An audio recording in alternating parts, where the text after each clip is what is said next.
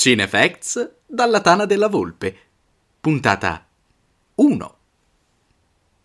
Soul, recensione.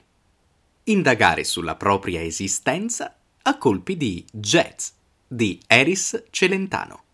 Attenzione, contiene spoiler. Pete Docter è un regista ormai consacrato nell'impero dell'animazione contemporanea, che ha portato sullo schermo temi all'apparenza banali ma anche molto complessi da analizzare, legati alla necessità di sviscerare l'uomo in quante più sfaccettature possibili. È forse proprio per questo motivo che, dopo essersi occupato dell'intricato tessuto delle emozioni in Inside Out, sia passato allo studio dell'anima nel suo ultimo lavoro, Soul, 23° film della Pixar Animation Studios, co-diretto da Ken Powers. Soul narra le vicende di Joe Gardner, un insegnante di musica che aspira a diventare un illustre pianista jazz sin da bambino. Intrappolato in un lavoro che non lo soddisfa, riesce finalmente ad avere un'occasione per riscattarsi, ma proprio nel momento più cruciale precipita in un tombino e si ritrova nell'altro mondo, il posto dove si ricongiungono tutte le anime. Con un po' di fortuna riesce a scappare, ritrovandosi nell'antemondo, luogo in cui le anime si preparano per cominciare a vivere sulla Terra. Soul spazia dai temi più svariati, quali il bisogno di trovare uno scopo, l'attaccamento alla vita, ma soprattutto l'avvento inaspettato della morte, accompagnato da numerosi temi minori e piccoli dettagli che aiutano lo spettatore a seguire la vicenda con un continuo flusso e una crescita costante di riflessioni.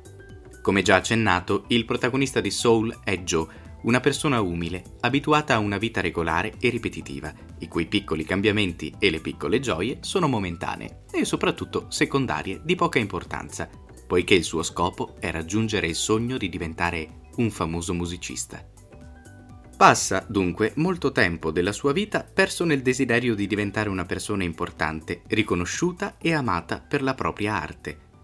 Nel momento della sua morte comincia a essere terrorizzato non tanto per l'essere morto, quanto per il sentimento di diffidenza generato dall'impossibilità di realizzarsi pienamente.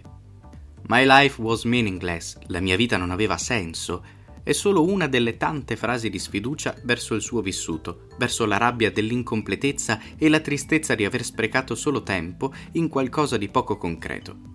Nasce così un necessario bisogno di voler concludere la sua vita diversamente, attraverso ogni mezzo possibile. Opposta alla visione di Joe è 22, un'anima non ancora nata, alla quale non importa qualsiasi cosa sia correlata alla vita, compresi interessi a sport, professioni e hobby. La vita non è tra le sue corde, è una condizione che non le interessa e preferisce passare il tempo nell'antemondo, tormentando i mentori a lei assegnati. Per una serie di eventi, i due si trovano insieme e da quel momento in poi Soul comincia a ingranare sempre di più. Joe, attraverso gli occhi di un gatto, riuscirà a guardarsi dall'esterno e capire meglio se stesso. D'altro canto, 22, attraverso il corpo di Joe, riuscirà a capire perché valga la pena provare a vivere.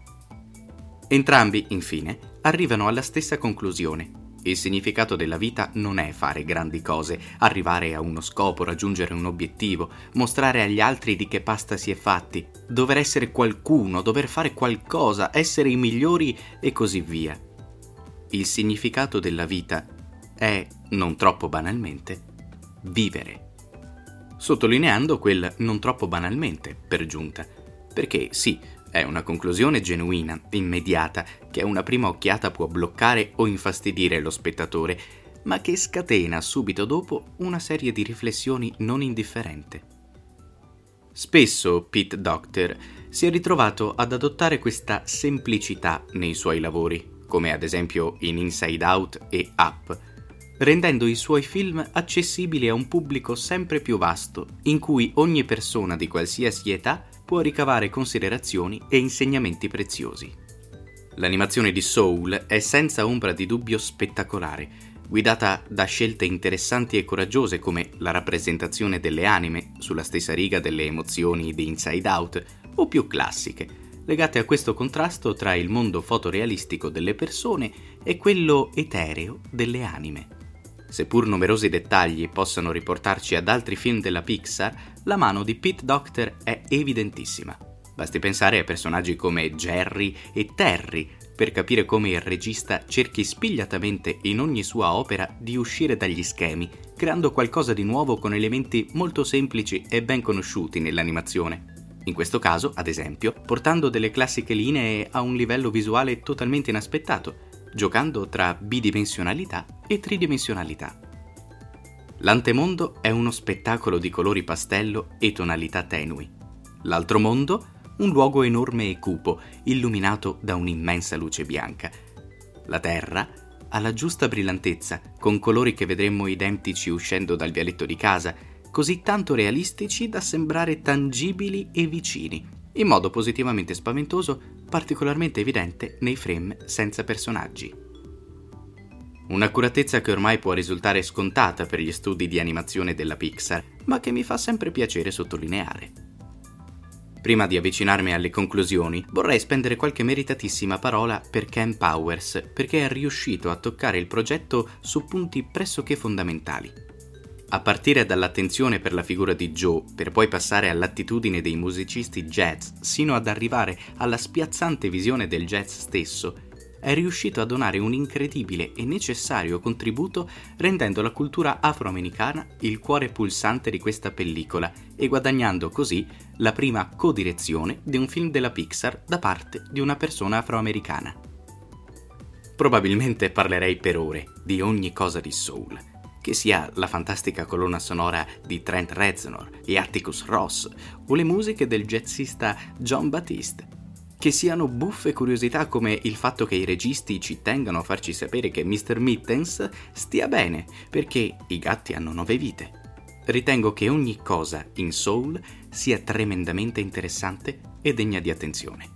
Una delle mie scene preferite è sicuramente quella in cui l'anima di Joe si ritrova catapultata nell'antemondo. È una scena sperimentale, frammentata, un improvviso lampo di genio per giustificare un passaggio che, in altro modo, sarebbe potuto risultare ostico. Il film non è sicuramente esente da piccoli difetti, ad esempio momenti in cui forzatamente spiegano come andrà ad evolversi la situazione, di cui capisco l'esigenza e che, nonostante ciò, non apprezzo particolarmente, ma passano immediatamente in secondo piano man mano che si va avanti e, sulla conclusione, non si può che sorridere. Vorrei chiudere con una piccola osservazione riguardo al fatto che molte testate abbiano definito Soul un film per adulti, come se la cosa gli desse in un certo senso più dignità.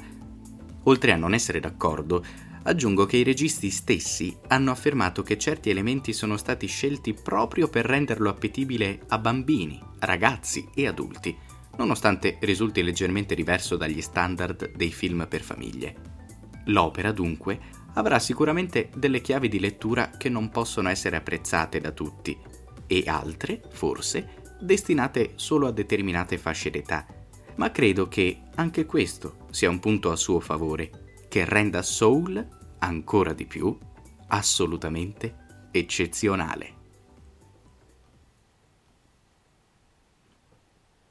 Ti è piaciuto questo articolo? Sappi che è il risultato di tanto impegno, profuso nel portarti contenuti verificati e approfonditi, come meriti. Se vuoi supportare il nostro lavoro, perché non provi a entrare a far parte degli amici di Cinefacts.it? Diventa sostenitore.